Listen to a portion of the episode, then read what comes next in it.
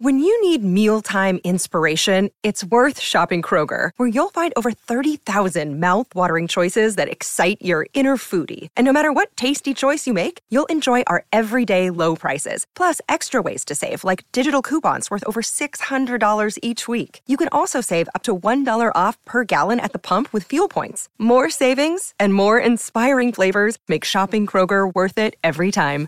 Kroger, fresh for everyone. Fuel restrictions apply. Another day is here, and you're ready for it. What to wear? Check. Breakfast, lunch, and dinner? Check. Planning for what's next and how to save for it? That's where Bank of America can help. For your financial to-dos, Bank of America has experts ready to help get you closer to your goals. Get started at one of our local financial centers or 24-7 in our mobile banking app. Find a location near you at bankofamerica.com slash talk to us. What would you like the power to do? Mobile banking requires downloading the app and is only available for select devices. Message and data rates may apply. Bank of America and a member FDIC.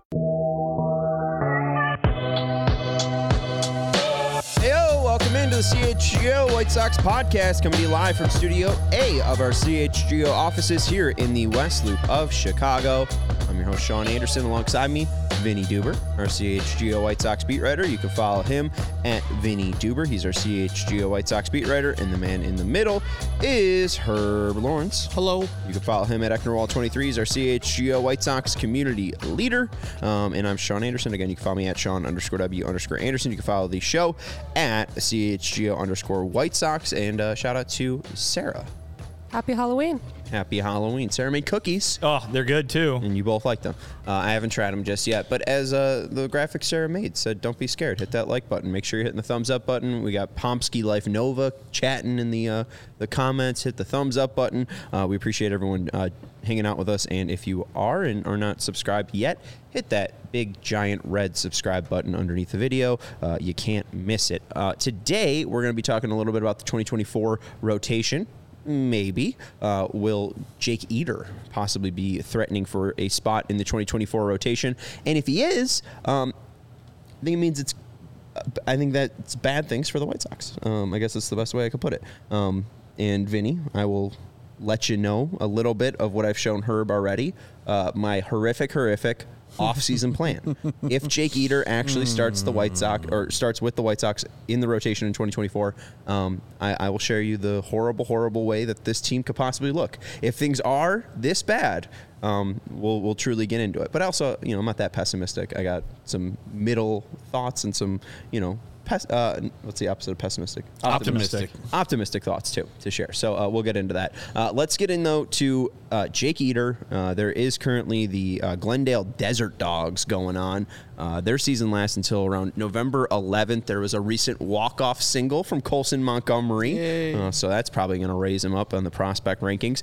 But uh, Jake Eder has also been a focus uh, for the Sox players that are currently participating in Arizona Fall League. Mark Gonzales, uh, who's writing with the Sun Times nowadays, uh, wrote on Jake Eder, who is uh, down in Glendale, and Chris Getz said on Jake Eder, "quote He's not far off. This was a week ago, um, but Getz said he wasn't concerned, and he just thinks that you know Eder was kind of finding himself in those uh, double A days that he had in Birmingham uh, after the trade deadline. Um, what do we make of the quotes coming out from Glendale uh, from Chris Getz on Jake Eder. Um, is it something to actually look into, or is this Chris Getz being asked about a player and speaking highly because he's Chris Getz? I don't know. I can't read too much into what it was said and the numbers, uh, both from Birmingham and the Desert Dogs, aren't encouraging at all, according to just if you're looking at traditional wins, losses, ERA, walks, uh, strikeouts, all that good stuff. But if Chris Getz believes that Jake Eder isn't far off, that can just be he can have plausible deniability. That's like I he could say, "Hey, not far off" can mean two, 2025. It could be next year, but also it could be whenever he is ready to come up to the major leagues. But from my eye and from this guy just coming off of Tommy John, where he missed the whole 2022 season, I think that he'll probably need a couple uh, more uh, rounds down there, either in Birmingham or in Charlotte, before he is ready for Major League Baseball. And probably also Chris Getz giving his guy a little encouragement, a little carrot, not all the stick. So I'll see. I'll say that is just GM nonsense trying to get sell papers and stuff like that and get us talking about things like that with Jake Eder. Not even J- nonsense. It's just filler. You think Jake Eder selling papers? No, he's not selling papers, but we're talking about it.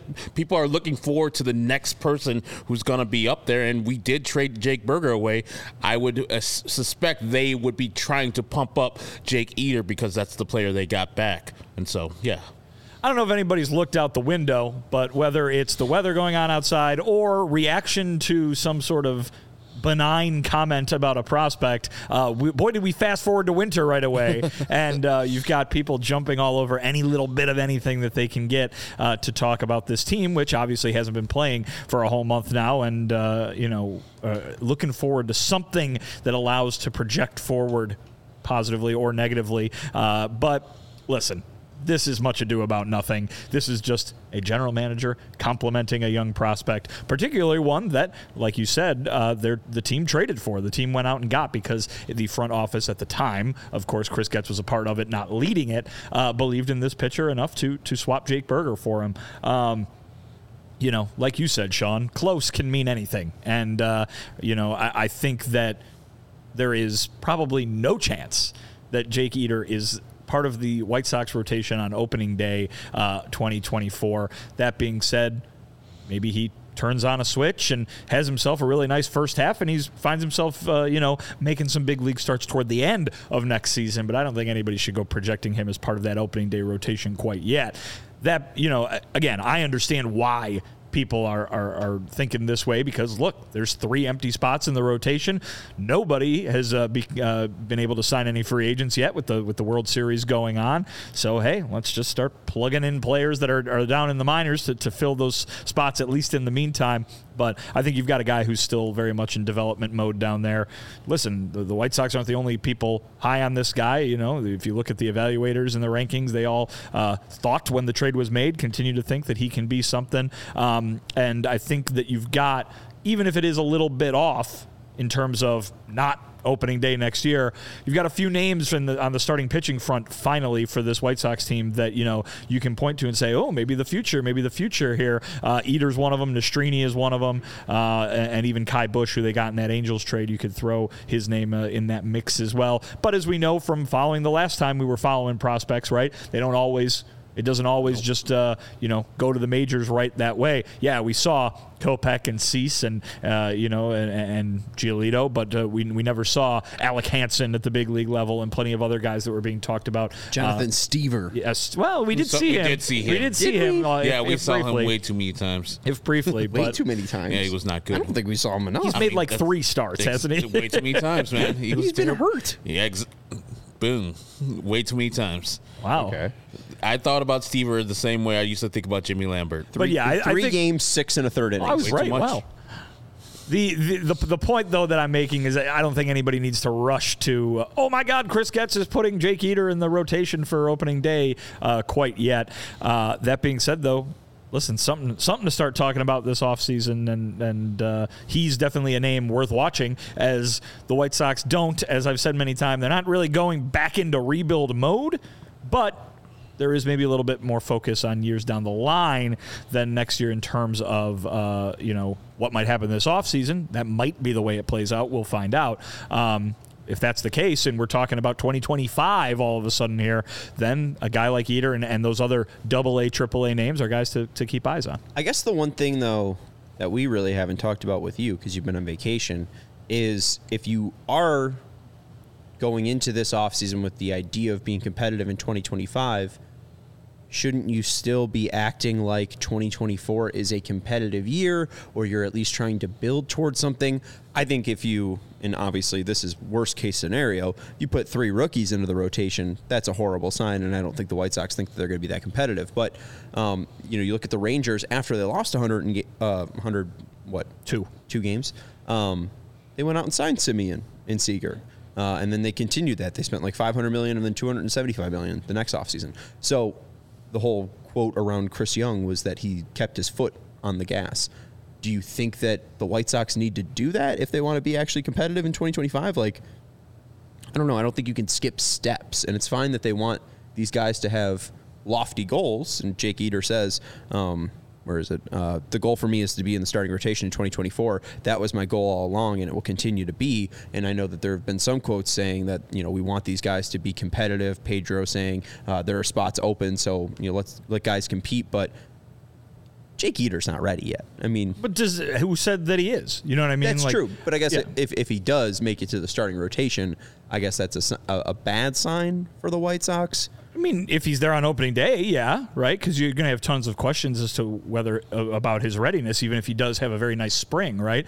But uh, you know, it's the same kind of thing we've talked about with other young players in the past. But uh, you know, if if he has three, four months in minor in the minor leagues next year, and he's blown everybody away, there's going to be plenty of people saying, "Bring him up, bring him up, bring him up," uh, and they might determine at that time that he's ready. So again, I, I don't think they're punting, planning on punting on on 2024 or anything like that. You might see a move that makes a lot more sense for 25 than it does for 24, but you might see it this offseason. You know, we have to see how things play out, but um, you're talking about something in a rotation that is comprised mostly of rookies that I don't think we have any sort of inclination that that's what is going to happen or that, that there would be a large chance that that would happen yet. I, I, I look at a guy who had success last year, like Nastrini, as being able to maybe take advantage of an opportunity in the spring if there is a spot available if he's just going up against some for lack of a better term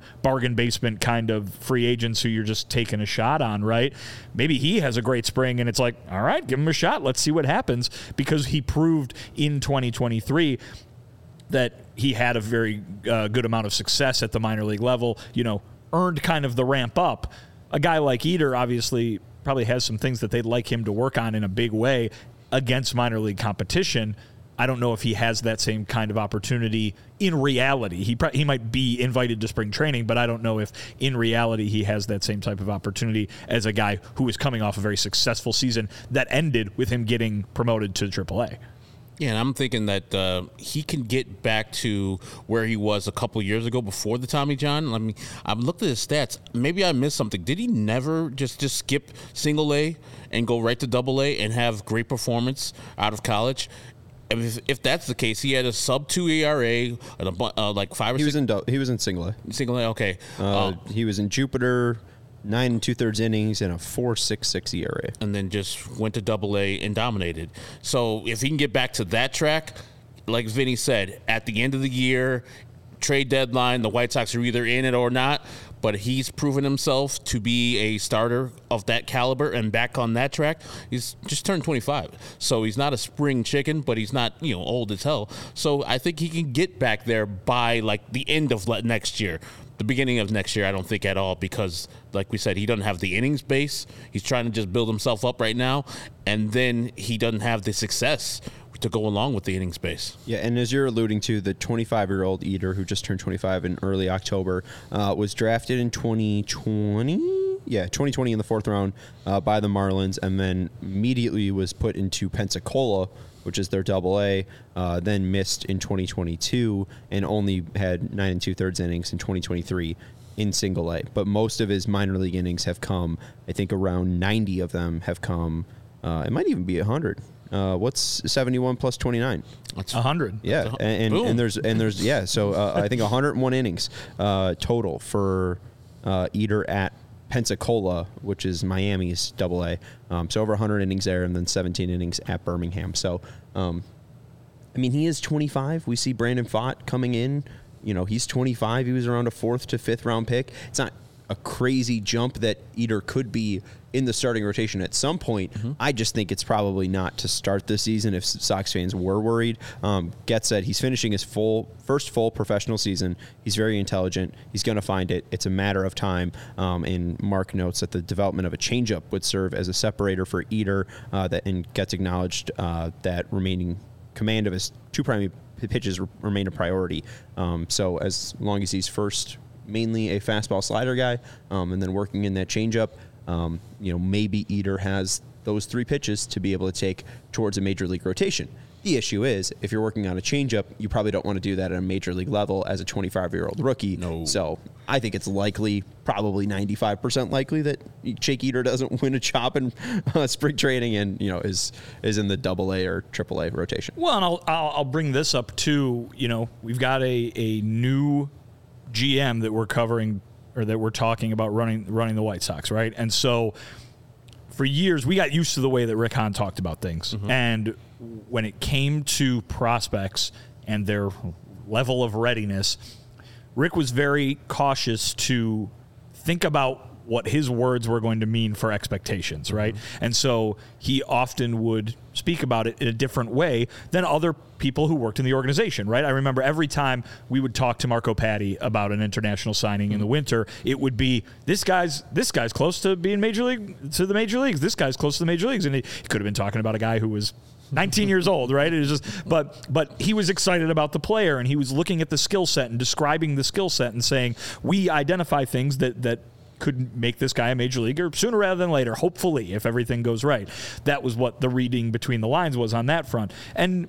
Chris really was similar too when he, you know, was the head of player development. You know, talking up these guys as as showing what they're uh, showing what they're capable of, showing improvement. You know, from one year to the next. Oh, this guy is close because he's closer than he was last year, kind of thing. Um, and then obviously, as you mentioned, talking about the way guys talk about themselves. Right? You want these guys to say, "I'm going to be in the major leagues next year," because it shows a confidence in themselves, a confidence in their ability, and a, and a hunger to achieve a goal. Right? And and work toward a goal. So. Um, when you hear Chris Getz say Jake Eder's close or not far off from from maybe being uh, a major league caliber guy, you, you kind of have to work it through the translator of what we used to hear from Rick Hahn, which probably wouldn't have been those words because he was very cognizant of if I say this, people will expect this, and if those expectations aren't met, so and so forth and so on.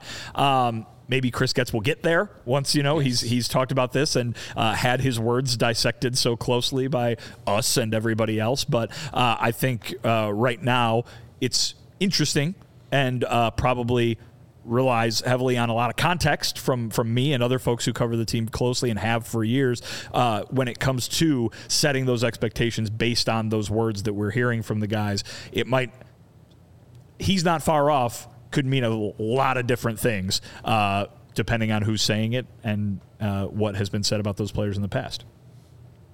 Right. He could be, you know, not far off from regaining where he was before. Right, right. You know, Tommy John surgery. I mean, this is what the only second time that Chris Getz has addressed the media, um, and barely even. I mean, the media. I guess he talked to Mark um, only. So I mean, it's not like he has a full scrum uh, experience, right? Um, so I mean, this is Chris's infancy of being a GM. Um, I also find it interesting too. He didn't acquire Jake Eder. Correct. No. He has he has no ties to Jake Eder. I mean, like, I, mean, I, I guess he I mean, was a he- part of in- the organization when Yeah. they made the trade. But He has he has ties to him in that he is the GM of a team of an organization in which Jake Eder is a highly rated prospect in. that's true. um, Jake I mean, Eder's here. Theoretically, all these players are not his, like except for the guy he got at the end of the year from the Texas Rangers.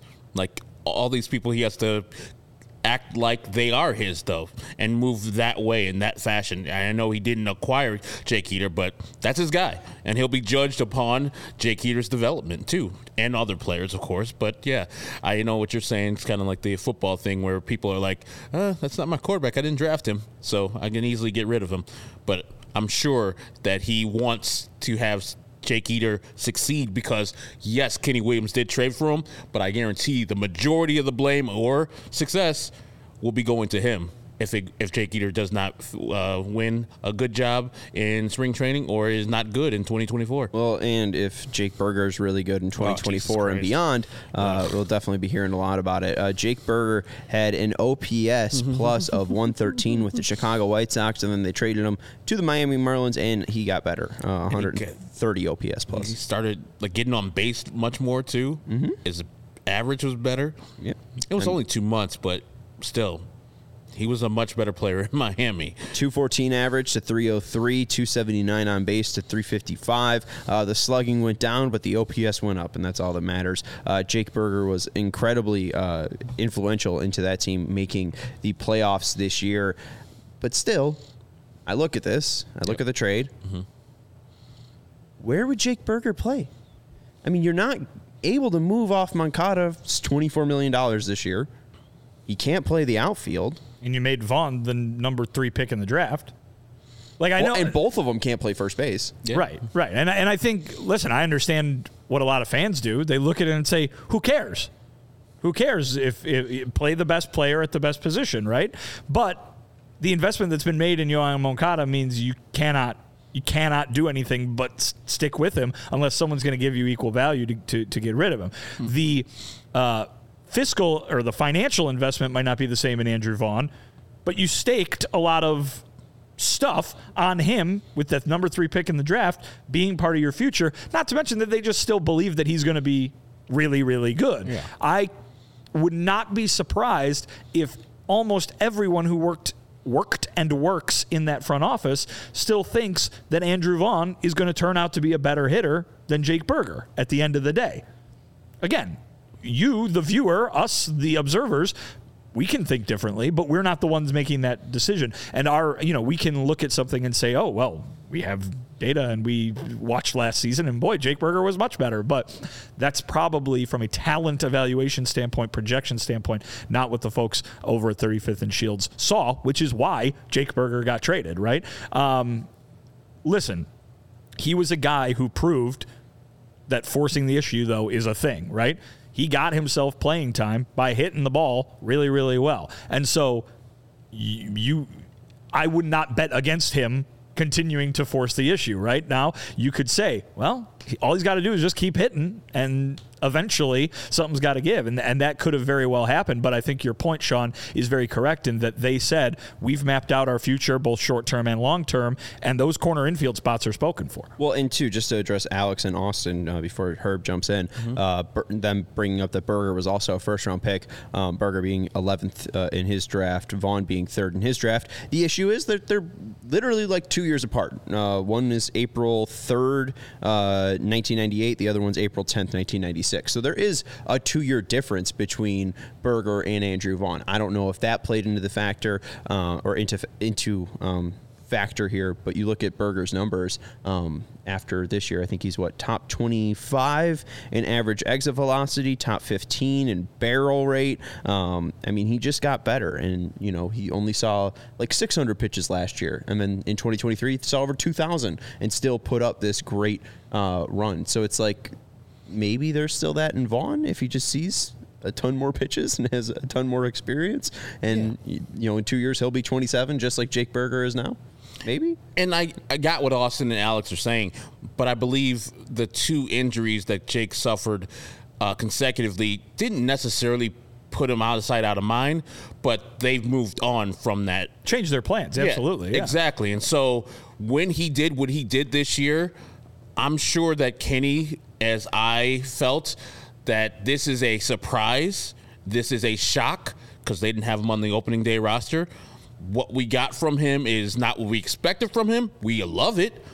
And now we can use this good player and what he's doing and get another player that we actually need for the future.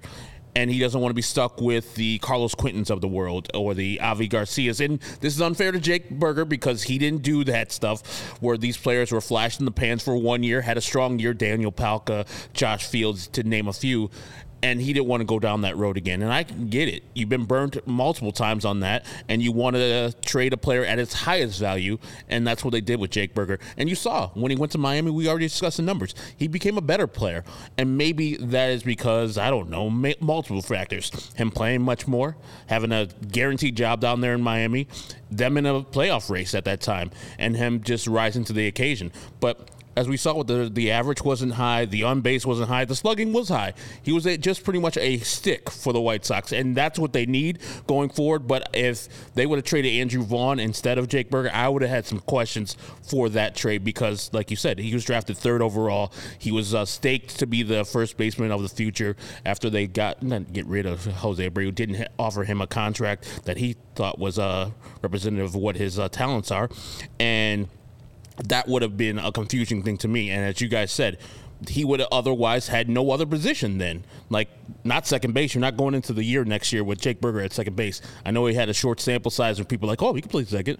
Calm down. He can't play second half or 152 or 162. I don't think he had a position. I like the trade at the time. I still like the trade. I think Jake's going to have a nice career. I don't think he's going to have the ass kickingly great year that he had with the two months he had in Miami. I think he'll have a nice career where they're like, man, good job, Jake Burger. We really appreciate your uh, time here. Maybe an all star, but that's it. I have a big time um, belief that Jake Eder will be a contributor to the pitching staff eventually, and I don't mind the trade. Maybe the player should have been a little bit higher for what they got and better and ready to play like in the majors or MLB ready. I would have probably liked that a little bit more. But Eder seems like a player that they have high hopes for. A lot of MLB scouts have high hopes for. His first year in the majors or in the minor leagues was pretty good, and they're looking to go back to that. And as we know with Tommy John, it doesn't really zap you of your power or your uh, miles per hour. It just takes time to get back to that level. So Yeah, a- that's what I'm looking forward to. Well, and you mentioned All Star. I mean, you know, Jake Burger can be the only All Star on the Miami Marlins. I feel like we can create a uh, a stat like quality of All Star. You know, if you're an All Star on like the 1927 Yankees, hey, that's a lot different than being an All Star on the 2021. I don't know, Kansas City Royals or something like that. They still got to rise. Maybe a left fielder for the Kansas City Royals in 2021. Um, Sean hates all stars. We know that. one specifically. Uh, and shout out to Alex who says uh, Vaughn has seen more MLB pitching than Burger, uh, which is true. Uh, Jake or Andrew Vaughn, uh, 1,639 plate appearances as, at, at a major league level. Jake Burger 765, so not even at a thousand for Burger. And Burger's stats on Baseball Reference go all the way back to 2015. Yes. 2,333 plate appearances. Vaughn goes all the way back to 2017, 2,717 plate appearances. So Vaughn, in two less years, has had 200 more plate appearances. Well, yeah, he didn't. than- ha- he than didn't. Serious, He didn't have. He didn't The have injuries. you know No, know, serious, but- significant injuries. But right? what I'm yeah. just saying is, like, we look at uh, Brock Purdy in the NFL with the San Francisco Giants, and a lot of the talk of, you know, now Mr. Irrelevant in the NFL draft turning into a starting quarterback. It's why, and it's just because the theory, I guess, is he had so many game reps, he had so much experience that stepping into an NFL game uh, wasn't as difficult, especially when he's got the playmakers on the on the uh, the 49ers like he does. So I do wonder if just maybe Jake's just catching up in experience at this point, because just like with you know Tommy John. Uh, you know, it just takes time to get back to that level. Maybe it's just taking Jake uh, time to get back to that level of, uh, you know, a top 11 pick. Um, it just seems like he's so confident. Um, so I think that's another part of it too. And we'll see what happens with Andrew Vaughn. We didn't make the trade, so we really don't have to answer it to it. We're just kind of talking about it. We're here. just watching. we're just watching, right? We're just taking this all in. Uh, anyways, uh, we're gonna take a quick break, and then uh, we're gonna go into the uh, mail bag uh, and answer some questions from our CHGO diehards. Uh, Want to let you know about our friends over at Hero Bread. I know our guy uh, Big Dave has been enjoying uh, his Hero Bread. I know Herb, you've been enjoying your Hero Bread. Um, it's extremely important. Uh, there we go.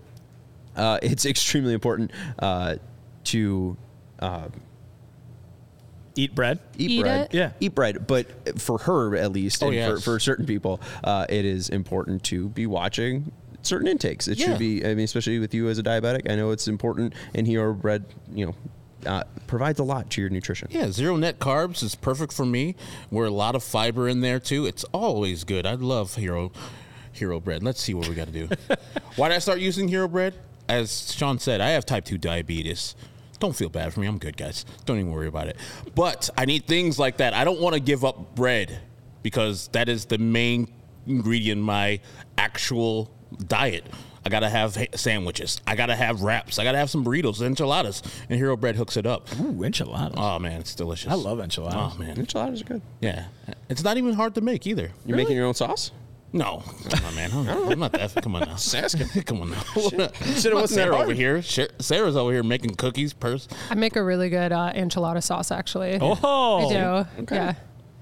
Oh, I Make mean, some for Herb. Freeze it. and I know that people worry about when you have zero net carbs if it's like, you know, it tastes good. Oh no, don't even worry. It tastes exactly like when I usually have the the t- flour tortillas. Tastes exactly like the flour tortillas you get from the store. But like I said, 80 calories, zero net carbs, lots of fiber. I think 15 grams of fiber. So you're all good for Hero Bread.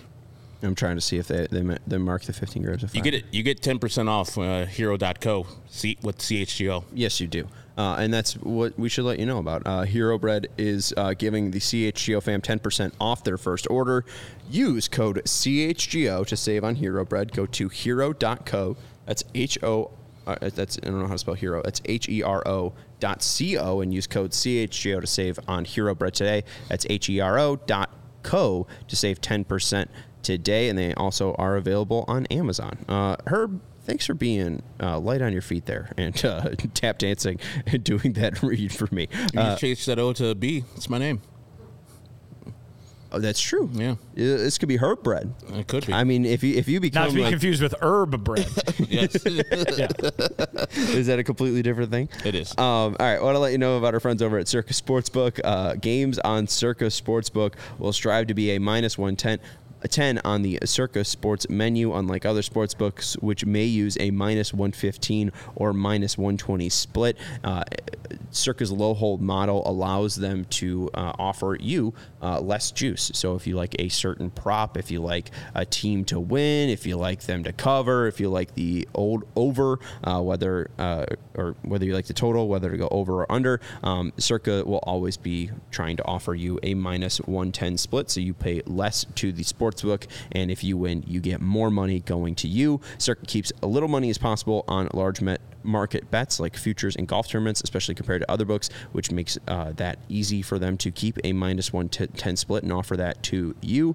And Circa's customer service uh, are run by real people, and they resolve issues in a timely fashion, unlike other sports books who use a chatbot. All other aspects of the bet, bet app are using are run by the same team uh, that runs the Circa main sportsbook at Circa Resort and Casino in Las Vegas. Download Circa Sports Illinois at circasports.com slash Illinois dash app today. That's circasports.com slash Illinois dash app to sign up today. Also be on the lookout for Circa events, watch parties, and tailgates. If you or somebody you know have a problem with gambling, call 1-800-GAMBLER or 1-800-426-2537. Text GMB 833-234 or visit areyoureallywinning.com. Now, sorry about that. I feel like a little, little off kilter on the ads. We're going to get it. A- ad all break right. 2 is going to be so stellar, it's ridiculous. Crisp?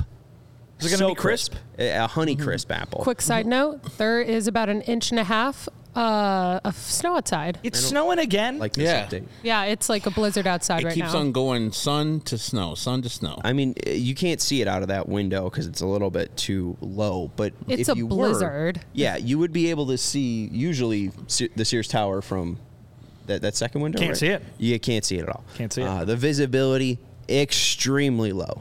Drive safe out there. Drive slow. Get home safely, and hit that like button. and hit the and hit that like button. Not while you're driving though. yeah.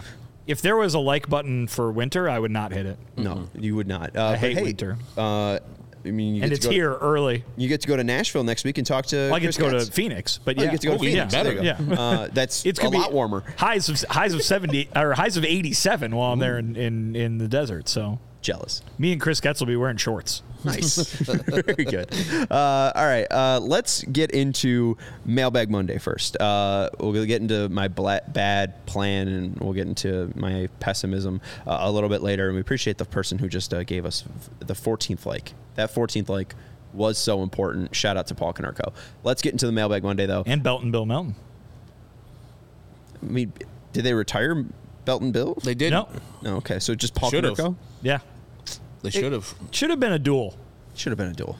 I, I I think that would have been good. Maybe you could have gotten like the uh, inflatable, like uh, jousting. No, like, you know, no, dual. D U A L. A dual retirement. that was I didn't I think you that Paul Aaron Konerko. I didn't think Paul Konerko and uh, Belton Bill Melton I mean- should have taken ten paces. I mean, like dual they're- pistols at don't they both live in Arizona? So when you see Oh, them yeah. next week, it's like, hey, man, a dual time. It's a dual time. shoot out at the OK Corral? Just listen to some of those Bill Melton stories. Are always good. Have him on. Uh, all right, let's uh, get into Mailbag Monday. I, I mean, wonder if cuss too, so it's all good. Bill Melton asked us a question. Uh, no, uh, AJ did, who just gave us a, a thumbs up and is hanging out with us in the chat. Uh, he said, You have to Uh, if you have to add one current Chicago sports athlete to the Chicago White Sox at any position, who do you choose and where do they play? For instance, I'm taking Zach LaVine in right field. Shout out to AJ slash It's Baseball Kid uh, for being a CHGO diehard and asking the question in our uh, CHGO lounge in our uh, in our Discord. So we appreciate that. And if you do want to become a diehard, check out allchgo.com. So if you guys are adding one current Chicago sports athlete to the White Sox at any position, who do you choose and why? So I think this was meant to be a very creative question. I'm going to take a non-creative route and just say, why wouldn't you just put Dansby Swanson in the middle infield? Hey, Shit, that's so perfect. he wasn't he wasn't I mean, specific that's the, enough. that's the easy answer, but it's not really very fun. But that is the easy answer. And, Pretty good. It's a pretty good gut. It's why I was very spe- specific asking Vinny yesterday, which team, Rangers or Diamondbacks, will they be like? You can't pick a middle. And of course, you picked the smartest answer out there, so congrats. Dansby Swanson's your new shortstop. I'm not mad at it. Yeah, I'm gonna go with our teammate Cole Kmet at uh, St. Viator. He pitched and he was an all-state tight end. Then he went to Notre Dame his freshman and sophomore year. He was a reliever, closer, and then he got hurt, and so he, they closed him down from doing that, and he never pitched anymore. But have reliever Cole Kmet as the either closer, which we need one. So yeah, I would say that no Cubs. Come on, AJ. You said 80 Chicago current athlete. He answered the question in good faith and made it right. Yeah, yeah, no No, offense, good faith. AJ. You said Chicago athlete. You did, but I'm gonna go with Cole Kmet because he looks like he can pitch a little bit. All right, so we got Dansby Swanson. Just a great answer. We got Cole Kmet. Uh, Lefty too. There you go. Um, so we got second base and right field open. Yep. Pitching, I feel like, is a tough thing to just kind of jump in. Right? If anyone's going to have any success, they kind of have to be, I think, a hitter. Okay. Because pitching, it seems like a lifelong venture. yes, I don't know. Deion Sanders and Michael Jordan, they didn't come into minor league baseball and start pitching. correct. I don't think that's a hobby you just pick up. Um, okay, well, maybe you want to think on a, an answer to, to satisfy. I have a backup, but I need to figure Oh. out how to pronounce his name. Why not? Andre Drummond. Andre Drummond's got hops. He's tall. The outs above average would be insane. I mean, we tried it with Gavin Sheets. Why not make it bigger and better? I mean, Andre, Andre Drummond could probably swing like a 44 ounce bat. But it's you- a big dude. But have you seen basketball players try to play baseball? It's usually not good. It is usually terrible. The This is a example that top 10 pick. I understand that they're usually uncoordinated and don't know how to swing a bat. AJ's guy was a little bit better because Zach LaVine's dad, I think, played professional softball, and so he's learned the game throughout his career and played baseball. He's played in the kid- uh, a kid. celebrity softball game. Yeah, and so, yeah. Cool. Andre That's Drummond, celebrity softball. I'm telling you, he hit if- a homer off Dave Coulier. I'm, yes, I'm telling you, if you look in here, I guarantee you'll probably find Andre Drummond swinging a bat, and he looks awkward as fuck. I don't know. You see DeMar DeRozan throwing like a 30 yard bomb. Yeah, when they're in- football is not that hard. Baseball is foreign to most of these basketball players. All right, I've got I've got my better answer, AJ. I've got a better one for you, more creative at least. Uh, so, socks. When it comes to uh, stopping the the wild pitches, Yes. not so great, Oh, here we go. right? Yeah. So you need a goalie, is what you this. need. Yeah, I like this. So. I don't know if you want the guy who let up eight last night against the Coyotes, uh, but you could go with either of the two Hawks goalies, whether that's Peter Mrazek or right? Arvid Soderblom, Oh, Oh, look at you. the Swede. Watch out, Jay Um, Yeah. Uh, so I'd go with yeah, go ahead and put one of those two behind the plate, so uh, you get just nothing but nothing but blocked blocked balls, no wild pitches at all next season. Couldn't be worse. They barely threw anybody out. All he has to do is throw the ball right back to the pitcher. I think those guys could do that. There you Yeah. go. And they get to wear all the hot goalie the goalie pads too. Butterfly. They get the save. stick and the glove. Yeah. Well, I mean, I'd be less afraid if I, to catch if I had all that stuff. Right, You know, exactly. So I mean, I, I think that And makes the Dylan batter sees- gets a little too close to him. He hits him with a stick. It's like, get out of here. Get out of Yeah. my zone. Get out of the crease. AJ saying uh, Andre Drummond's knees would turn into dust in the outfield. So how about this, AJ? I'd pick Patrick Williams. I think they're actually the same height, even though one's a forward and one's more of a center. Uh, Patrick Williams apparently is af- too afraid to play basketball, so maybe he won't be too afraid to play baseball. Um, I looked up if Connor Bedard could, you know, maybe He's not a got- big guy. No, No. not a big guy. He's really good at the hockey part of athletics. He's extremely Yeah. young too, which I thought would be good. But he threw out a first pitch at the Cubs. Oh boy, I mean, Not good. It, it wasn't bad. Don't get me wrong. I mean, it was still an athlete throwing a pitch. He got it over the plate. He got it to Clark the Cub on a fly. Was he wearing pants? It was Bedard? July. Oh, I mean, Clark. Oh, uh, no, Clark is pants, pantless.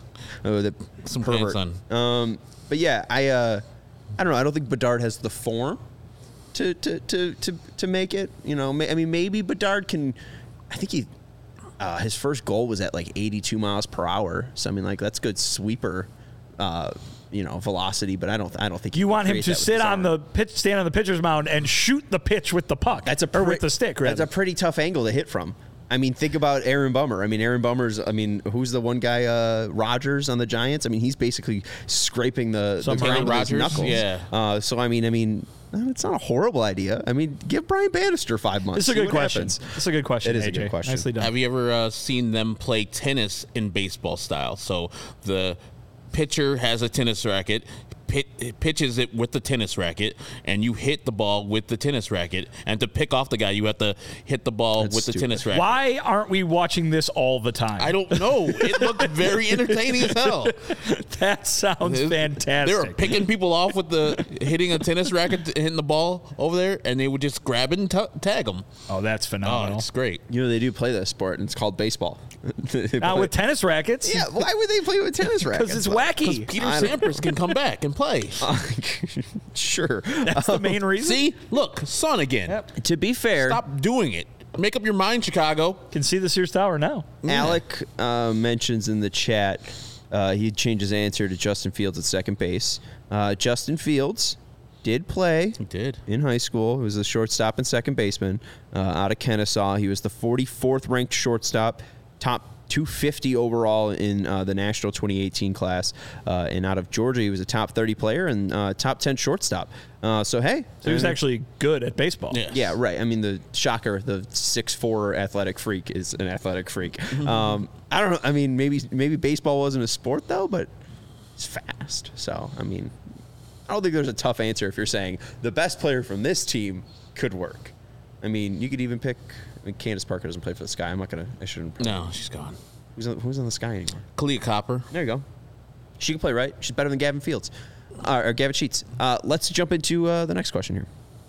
Who's Gavin Fields? I don't know. I don't know. You just made him up. I Josh said Josh Fields? Fields, earlier, so Maybe that's maybe, what I'm you thinking I of. put that. Well, in I your think head. you were merging him with Justin Fields, so you were just Oh, talking yes. about. That's, Yeah. that- that's helpful. Uh, all right, next question is uh, from our diehard uh, sports underscore gal underscore Allie and Ian Robo. Uh, This is a joint question. well, it wasn't really a question. There were similar ones. Yeah, Gotcha. it was it was more of a discussion, and I thought, why not ask Vinny and Herb? Is the new White Sox front office set up too much like the old front office situation? Um, them saying uh, Josh Barfield would be the Rick Hahn, Chris Getz would be the Kenny Williams. You're shaking your head. No, Explain. that is wrong. Um, and in fact, I think that it stands out that this is not set up that way. Uh, Chris Getz is the GM. There is no head of baseball operations besides him. Uh, for years, the entirety of Rick Hahn's tenure as the general manager of this team, Kenny Williams was above him on the flow chart, uh, you know, or of the organization. Now, is that how it always worked out? It was hard to tell sometimes with uh, Rick being kind of the point man uh, in terms of who we were talking to, in terms of saying, uh, you know, being the spokesman for the organization, in terms of apparently the guy making the decisions, uh, you know, in conjunction with other people, but you know, it was his rebuilding project, right? Not his and Kenny's kind of. So uh, at least that's how it was presented. So um, this is the opposite of that. One guy at the top, and they said that that's what they wanted when they fired Rick and Kenny. Uh, the White Sox said they were looking for a single decision maker. They hired him or promoted him rather in Chris Getz. Josh Barfield, great hire. Everybody's excited for him. Uh, you know, uh, just obviously did a great job with the Diamondbacks. His title is assistant general manager, the same one that Chris Getz had for the last couple of years, that uh, Jeremy Haber had and continues to have with the White Sox. Um, so no, this is not that situation at all. Uh, a different rung of the organizational ladder, so to speak, is where Getz and Barfield are compared to where Rick and Kenny were. Um, and so I think Barfield is part of that brain trust, but this is Chris Getz's ship and he's running it. And I can see why people can get confused on that thing, but Vinny explained it perfectly. There's no time where Josh Barfield's going out and making a deal with another team and then going to check with Rick. Hey, Rick, can we can get this done. That's what Rick had to do each time. For that's what I was been told. To get a, a trade done. He had to go and see Kenny, who was his boss the whole time. So there's no Josh Barfield independently going out and getting a thing for Jeremy Haber. And so, yeah, as you said, he's the guy. He's the number one. He's going out and searching for deals. He's going out unless he tells one of these guys, Josh Barfield or um, Jeremy Haber, to go out on his stead then those guys have to go out and then still report back to him. But he's the guy, the main guy, who will be uh, in charge of this team and will be blaming him or giving him the credit, not Josh Bar- Barfield, not Jeremy Haber, not any of the other people. He's the guy. The buck stops with Chris Getz. Right, and it does seem like Josh's more main overview will just be hiring a farm director and filling out the farm. Uh, like, Um, I don't know if that's entirely true. I think right now, what's they don't have a farm director right now. Chris Getz has to hire a farm director. Yep. Uh, because of Josh Barfield's background in being a farm director, I think anything until they hire a new one, he will have you know some some say in what goes on in that. That will be part of his purview, so to speak. Um, but he explained it to us that he will also be involved in player acquisition and in, in all the other stuff that a front office member would be involved in. Uh, you know, or in I should say, an assistant GM would be involved in. Um, he is not going to be the farm director. It will be somebody else, and Josh Barfield will be the assistant general manager. So we'll see how this unfolds. And two, I mean, they haven't even made a single move yet as a, a, a front office duo this offseason. They did pick up that guy from the Rangers, like you said, Herm. I don't Spears, remember I his name. is. Huh? Spears or Speas. S Yeah. P E A S. Speas. We're talking about Alex Speas. He's a relief pitcher. Yes. Yeah. See, we remembered his name right away. We, You know, you with, did. The, with the shaven uh, off uh, thing, were you trying to go for Paul Konerko today? You got a little Paul Konerko in you today. Thank you. Yes. you look like Paul Konerko, especially when he shaved his beard off. I'm telling you. I don't think I do. I- Um.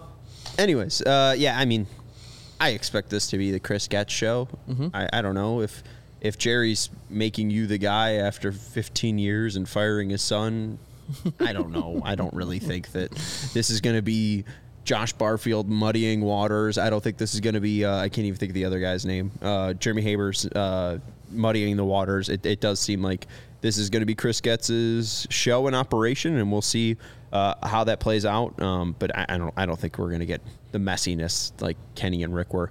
Um, and then let's take a break, and then we'll get into the final question from our guy Jim, and then we'll uh, terrorize Vinny and Herb with my thoughts and ideas. Uh, I want to let you know about our friends over at Fubo TV. They have 140 live channels of sports, shows, movies, and news. You can stream live TV from any device and watch the most Chicago sports for the lowest price. And best of all, you can start watching immediately with a free trial. There's no contract, no cable, no hassle. Just sign up and start watching today. And the part that really sells it to me. Uh, the thousand hours of cloud DVR included at no extra charge. So whether you're watching Golden Bachelor, whether you're watching sports, whether you want to watch the news, Cartoons. oh, you can record cartoons. I love cartoons. You got a favorite cartoon?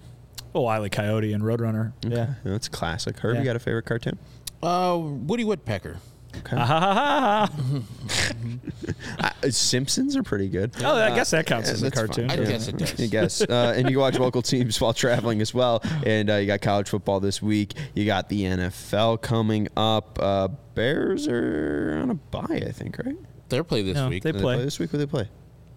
Um, they play the. Someone on Sunday. Yeah, I forgot. Okay, well- I know they Thursday for the tailgate. They play the Panthers. You go watch them then uh, as they take on the Saints in New Orleans. Ah. Uh, and there's also uh, NBC Sports on Fubo, uh, UEFA Euro qualifiers, and the Ryder Cup. So watch all your favorite college football and NFL with Fubo. Go to www.fubotv.com slash chgo. That's fubotv.com slash chgo to sign up today for 15% off your first month of Fubo Pro. Also want to let you know about our friends over at Chevy. If I can find the read. Ray Chevy, There probably. Ray Sheffer. Yeah. Uh, are you in the market for a new or used vehicle? If you are, then we have some great news for you because our friends over at Ray Chevy in Fox Lake have joined the CHGO team. We know and are proud to let you know about the Ray Price Promise, the guarantee that the price you pay when you uh, the price that you see online is the price you pay when you go into the dealership. They found that in many cases, other dealers will raise the price on you when you come into the dealership, asking things like, "Are you a recent college grad? no, Are you active in the military? I am not. Are you a farmer? I am not.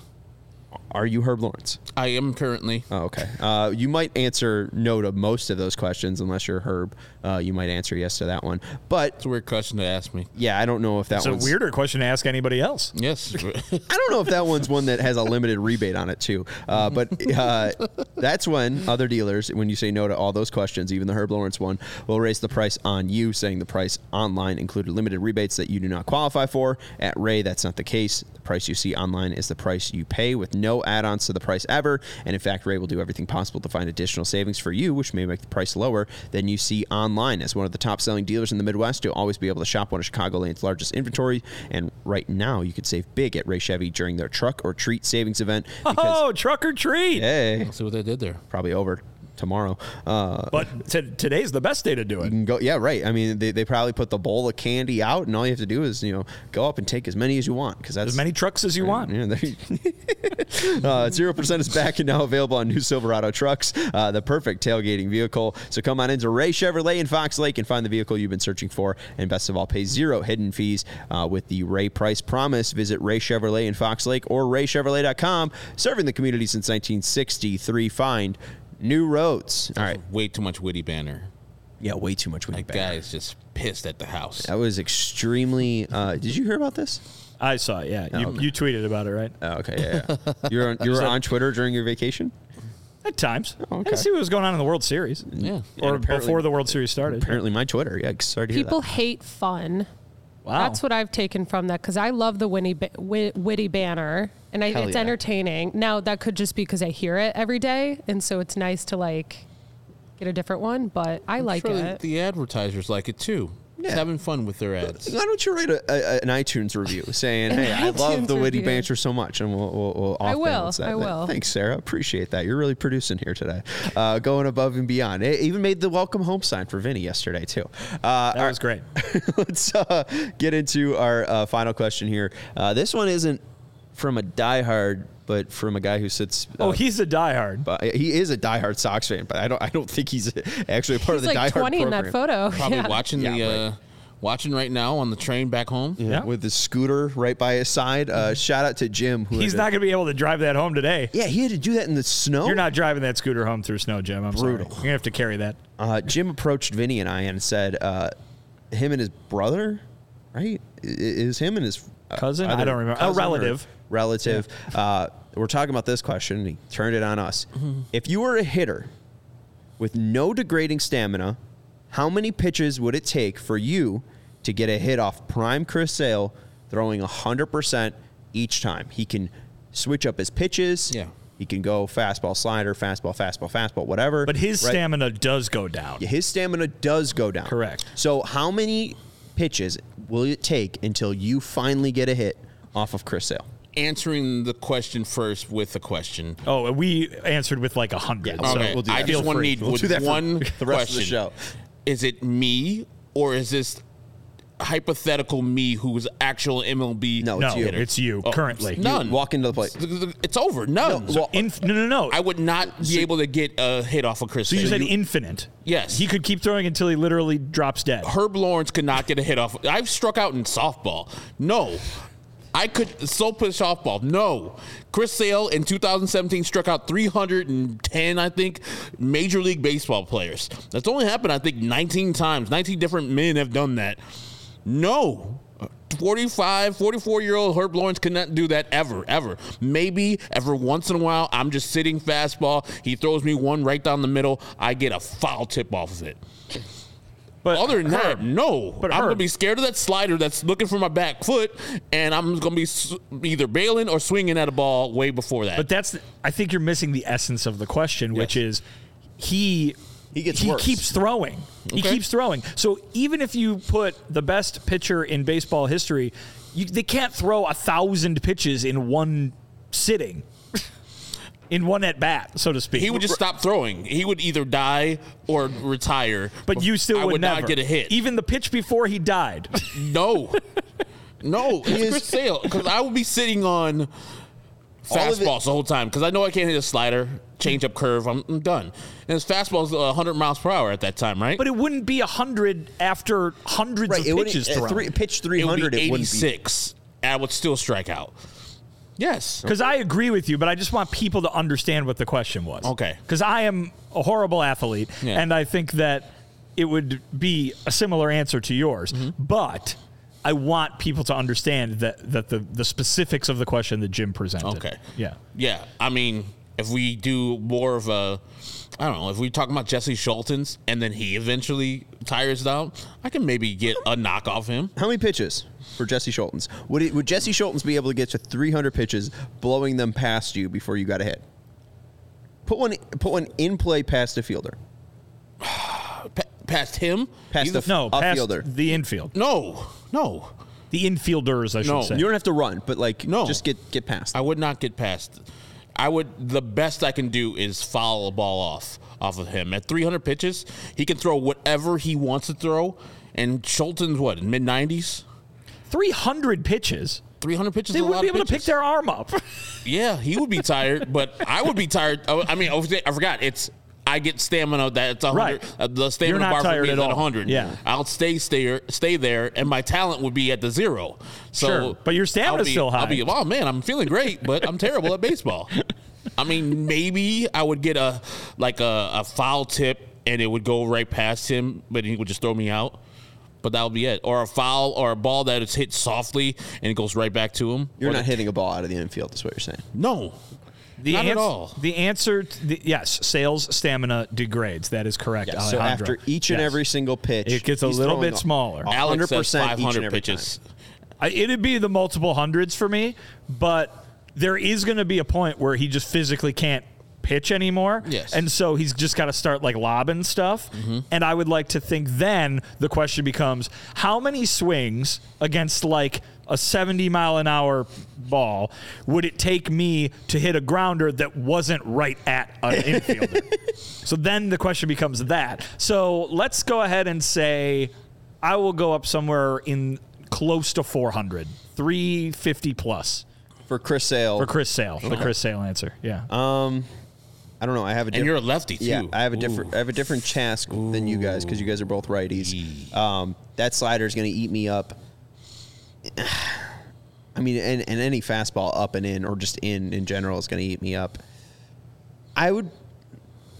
I, I feel like I I, th- I think of myself as a better athlete than you think of yourself, Vinny, just because I am younger. But I don't know. I You are honestly, younger, I honestly thought you would you would say a, a number in the 500s to 700s. I mean, that could very well be true. I just think that for a Major League Baseball pitcher, we see how Major League Baseball pitchers, the best of them, right, get just. And granted, they're facing Major League Baseball hitters, so it's a different thing. But like, like some of them struggle to get to 100 sometimes. So like, I'm saying that like once they hit about 160, 170, they're just not even going to be able to do what they're used to doing, and that will just go sharply down the more they go. So I think by the time that Chris Sale is in, permanently injured himself by throwing 300 so pitches, then it just becomes, am I going to be able to get the ball past any fielder? Uh, 20 people have thrown uh, more strikeouts than Chris Sale in the 2017 season, where he th- struck out 308. Uh, so, I mean, this is uh, the best of the best, the elite of the elite. Yes. I, I, don't- I don't know. I don't I don't trust myself. I mean, uh, may, maybe it'd be 250 and I get lucky, but also this is the same person that uh, in Road to the Show on All Star difficulty, I just played about nine straight innings uh, where I couldn't get a hit off the Cardinals. So I yeah, don't. but that's your thumbs. yeah, right. So my hands and my eye coordination and my body. and my- probably worse, right? Yeah. There's no Yeah. way. There's, Yeah, I'm so- very scared because remember Chris hits a couple people too, and I'm jumping out of the, the box. But you're but you're not affected. Your injury is all your perm- It's still stamina bar is still first. It's still gonna hurt. if it helps, Chris Sale in 214 innings in 2008 hit eight guys. Awesome, that's perfect. That's, Make- that's not a lot. Mickey Lolich, who struck out 308 in 1971 in 376 innings, uh, so like Jesus. yeah, 150 more innings. Talk about arms falling off. Hit seven guys. So a I little less. definitely think that I could get hit by Chris Sale in within 200 pitches. Yes. Yeah. Yeah. I would, yeah, let one of those sliders just hit me in the ankle, like Yeah. son of a bitch. Yeah. Well, it wasn't get on base; it was get a hit. Yeah, I understand. It's a different question, but that one I'm a lot more confident in answering. How? Yeah. How? What would happen first? Uh, a hit by pitch, a fielding error, or you actually genuinely getting a hit? A f- hit by pitch, without even a doubt. Well, it's the White hitting a Sox fielding, so. I'm not hitting a ball hard enough for anybody to make an error. Yeah, and you know, like You do not have to rush. I'm not running very fast. It's, yeah, 90 feet fine. is a thing. Yeah. as I've seen. Um, yeah, it's it's gonna be tough. And even if I fall down, or even if I hit it to a guy very slowly, he's gonna take his time, he can just walk relax, to that thing. and throw the ball a lob. It's a good question too because like I don't have the ability to bunt a major league pitch, right? No. I Like I, wouldn't don't think want I to. could even get an infield. That's Can't worse. run fast enough to That's get an worse. infield That's putting single. your your hand in danger. Yeah. This hand or this hand. but your stamina stays at 100%. Yeah, I'm I'm good. Well, the other question too is my hand, my stamina stays 100, percent but I'm still a scaredy cat. Yes. Uh, my hands will still sting from trying to hit a 90 mile per hour fastball. I'm quitting before I actually get a, a hit. I mean, Wow. I, I mean, absolutely. I know myself. I mean, there's no way. I mean, I'm I sitting here my- for a reason, not yeah, I don't think at my a batting cage. arm swing goes that fast to hit a hundred mile per hour fastball or ninety mile per hour slider. Like a slider was devastating. So here's a- that's what we forget about. Like yes, after three hundred pitches, it would be less devastating, and his arm would be tired and maybe fall off. I think it just switch to the right arm and it'd still get me out. So here's a question then. Here's a new question, Sean, going off what you said because it's very true and applies to me certainly as well. How many pitches in would you be would you stop being so scared that you would actually swing? oh, I'd need to see at least 50, right? Like if they're coming in at 100, like you're going to I'm, you're going to be Four. you would see a four 100 mile an hour pitches and then be like, "All right, I'm let good. her rip." I got I got the Four. timing. You're let like, her rip. Four. Four. I'm put me How many in, hit- coach. how many pitches would it Put take you me to get a hit? All right, Sarah, answer Sarah. the original question. How many could you get a oh, hit? Chris Sale. Six. Okay, we need Six. to. I would, would pay Chris Sale so much You'd money get to do a this. hit. After six, I would hit the sixth one No, to get a hit. Reach like hit Like, the just ball this- to the outfield. Yeah, for a just a single. single though. Just Yeah. a single. Oh, like six or seven pitches. Come on, Sarah. Against a major league baseball player. Oh yeah. Mm, that's you. That's that youth speaking right Wow. there. All right. That- You said that's the youth. Sarah, Yeah, that's Sarah. I think you might need to go. You might need to go try out during spring training. Yeah, it that's I sounds think like. I had too much sugar this morning. That's a blissfully unaware answer. That's Sarah's, great. Sarah's three hot bags of Halloween candy And I- deep right hey, now. I like the Put me confidence in. in. yourself, Sarah. But I want to see this. I want to set this up. Hey, Chris Sale, what are you doing? Six pitches for Sarah. See if she gets a hit. I mean, pitch six would be like the decider, right? Because I mean, it's you know, it's Either she gets a hit the or he count. or she's out. You know, maybe you walk. Oh, I see what you're yeah, saying. I mean, I'm I'm assuming Sarah's got pretty decent uh, Good eye at the plate. heart and chase rate uh, swing take. well, the funny part is too. Herb's the only one I think out of the three of you that has actually seen me like swing a bat because of softball, and so it's just You get contact every time. almost every time. Yeah, that's pretty and I'm maybe not as fast as others, but I could. I feel like I could do something. So She's got experience facing those 100 mile an hour, 16 inch softball pitches. She'll make it happen. yeah. yeah. Uh, Present day, same thing, Alejandro. Present day Chris Sale. I, maybe, maybe after like 150. Well, he'd get he'd get uh, tired a lot faster than he would pissed have. too. you give me 175, I'm hitting modern. day Here we Chris go, Sale. though. I think he'd definitely hit you within like Oh, 20 or 30. Oh my god! just uh, for shits and giggles. like his first it. pitch, you just fucking throw in my ribs. Like you son of a bitch. Jesus, yeah. Uh, really lost his control after 2017. Uh, 158 innings, uh, 14 hit by pitches, 147, 13 hit by pitches, 102 this year, uh, eight hit by pitches. That was the same in 214 innings as 2017. Uh, so yeah, Chris Sale's lost it. So you're definitely getting drilled by Chris Sale On first base. in, in modern day 2023. uh, all right, uh, that's it for the uh, questions. I guess I could give you a preview on the bad plan since this is Halloween and, and everything's spooky. Um, so the the present this is all based off of Sox Machine's off-season project plan. They based their budget on a budget that would be 185 million for the 2024 season. What I'm trying to do is create one that is well under the 185 uh, million dollar budget, one that's near or at that 185 million dollar budget, and one that's a little bit more aggressive that maybe the White Sox are able to spend you know, 200 million or something like that.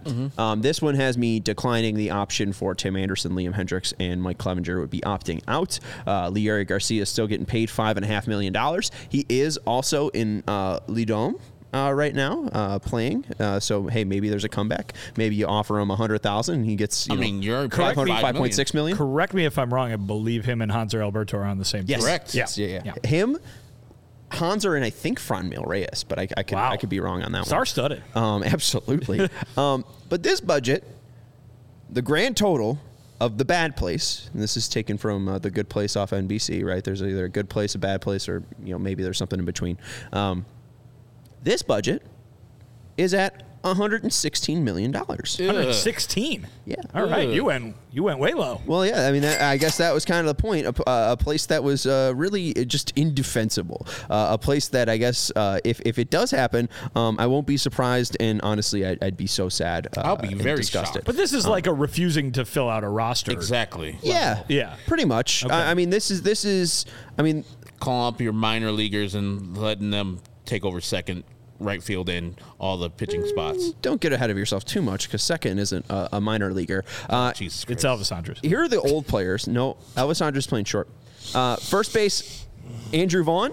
Okay. Uh, shortstop Elvis Andrus, third base Yoán Moncada, left field Andrew Benintendi couldn't get rid of him, uh, center field Luis Robert Jr., uh, right field Gavin Sheets, Ugh. catcher Korey Lee, uh, and this is on the bench. Utility Romy, utility Zach Remillard, utility Popeye. So Romy didn't start at second. God. So you have no backup outfielders. Just throw Remillard and Gonzalez out there. yeah, sounds good. Playing center under this plan. Romy, I guess. Luis Robert Jr. Well, 150 but what, he's not going to play 162. No, he's not. Yeah. Um, I, I, I could I could figure that out a little bit more. I, I guess I don't have a center fielder. Um, a backup one. but I mean, hey, Luis Robert Jr. is a pretty good player. There you Uh, starting pitching, Cease and Kopech. Those are the only uh, players that are staying out of the bullpen. Gregory Santos, Aaron Bummer, Bryan Shaw is returning. Uh, Jose Urena is returning. Lane Ramsey, Touki Toussaint, Garrett Crochet. Um, the players that are new, a catcher, your starting catcher, who just had a hundred weighted runs created plus with the Cleveland Guardians, Zachary Collins. Ugh.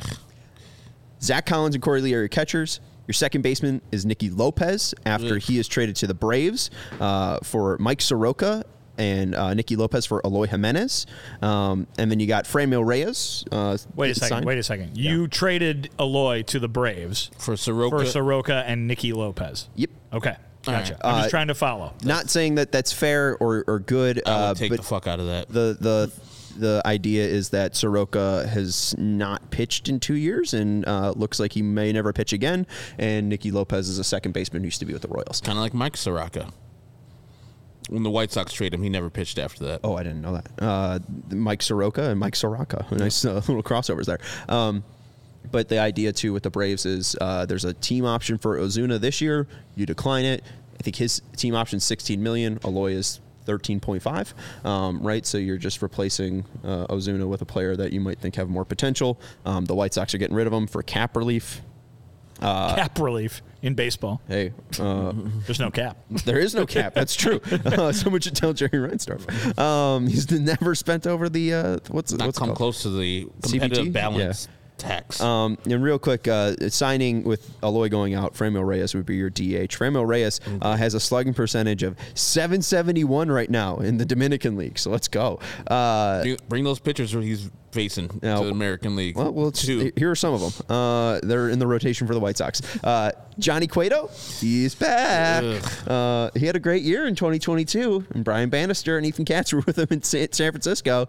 Uh, same with Alex Wood. Uh, he's a, a lefty uh, who's for that one. You know, he's, he, can give you innings. I was looking for 130 innings, and I think he does that decently. And then uh, Soroka, who was acquired in the trade, um, and then the only other player that is uh, new to the bullpen is Nick Nastrini. I, I really think that this plan is is possible if they really do just kind of run it back. I don't know what the idea is for 2024. I think there is a part where, hey, we think we're going to be competitive in 2025. Um, so let's go and make some progress now, and maybe we can make be a 75 win team. I think that's the okay place. But if they are just not interested in spending after having the worst attendance attendance in baseball, I don't know. I mean, what what Worst attendance drop year, baseball. year over Worst- year. Yes, right, yeah. yeah. percentage drop. Um, what I guess is signaling that they would spend anywhere near 180 million. Like I guess it's not wrong, and J- uh, Jim and Josh have been very accurate in their past two predictions with the budget, but. I don't know. I feel like it's going down. I don't think it's 185. So this is obviously being drastic and you know hyperbolic and Yeah, a- and I get Worst what, case I- scenario. I, get what you're saying there, and I, I, you, your overarching thought that maybe they'll just spend less and wait kind of thing is not wrong. I think the thing that that you, what you said there doesn't do is there's not really one move that you made that would have an eye on 2025, right? No. Everything there was just wheel spinning. You know what I mean? Mm-hmm. Like like I said earlier, just fill, you know, feel the team and and twiddle your thumbs until because next winter is when we're going to do the real work. Like there's there are moves that can be made this winter that even if they're not super competitive in 2024 would be very beneficial to them competing in 2025. And I think that even in a world where the outcome is what you're saying, maybe they're just going to decrease spending and, and wait until 2025, they're still going to do things that set them up to be better in 2020 or to be a contender even in 2025. And so those moves can happen this winter, even if that what you just said is the end result of the major league season in 2024. I think that the things that you just described are like here's my offseason plan if they're not trying to be good and Major League Baseball folds after 2024. you know what I mean? Like there will be a season in 2025 and it's one that they can pre- start preparing for now. They could also do the other things that you are going to get at down the road, which is, you know, be, Not be a pessimist. R- right. Try. So, so yeah. So I think uh, I, I think that's what you could you could you could make some moves there that would be like, and maybe that guy would have upside for two years down the road, kind of thing. And and I think you will see some of those moves, regardless of where they're going to end up for 2024. I think you still see some of those moves this winter because they are trying to build for more than just next year. Yeah, that's hell right there, Sean. I, I couldn't see them doing that. But also, I can see them maybe doing similar things because of the lack of experience of this front office. So they just don't know how to get deals done, and all the work they have to get done is a lot. So they could just kick that can down the road to the 2024 offseason. But yeah, that team would be horrible. I don't know if they would win the games they won this year. Also- 61 games. Also, what did you do to Jesse Scholtens? Oh, it's true. Yeah, he's still, I honestly, he's still a rookie. No, it's fair. I honestly spent too much money on Alex Wood. I, I should probably just get rid of Alex Wood and put Jesse. you Schultz somehow there. figured out a way Fewer to bring you somehow figured out a way to bring Jose Urena back, but Yeah. kicked Jesse Scholtens out of the organization. No, that's a good point. I don't think we're going to have Jose Urena back. I think that because Urena is going to cost a little bit of money. Scholtens is cheap. Uh, that's the whole point. Uh, yeah, no, that's catastrophic. Uh, the White Sox don't try, and Major League Baseball's folding. I think that's a good way to put it, Vinnie. um, I think the White Sox are going to try in some way, and that would be the okay plan. Like, obviously, I'll have the the perfect plan where if, if they're spending and there is no limitations, uh, and I, I'm trying to be a, a, an AL Central winner, uh, there will be that plan. But I, I will have a little bit more tomorrow, uh, something a little bit more realistic, I guess you could say. Um, that's Herb Lawrence. Looking forward to it. The purgatory plan. a little bit better than That's purgatory. where the White Sox would be in purgatory. I guess I guess the idea of purgatory is that you're at some point hopefully going to get to the, the other One of the place, the, good place. So yeah, I mean, uh, oh yeah, I guess purgatory is a good word for it. Uh, thank you to Sarah for producing the show and for baking her cookies um, and her confidence in hitting Chris Sale. Uh, That's Herb Lawrence. You can follow him at Ectorwall23. That's Vinnie Duber. You can follow him at Vinnie Duber. He's our CHGO White Sox beat writer. He's got a brand new piece up at allchgo.com. So go read it if you haven't yet. And I'm Sean Anderson. You can follow me at Sean underscore W underscore Anderson. We'll talk to you tomorrow. And goodbye. All silly like the mayor.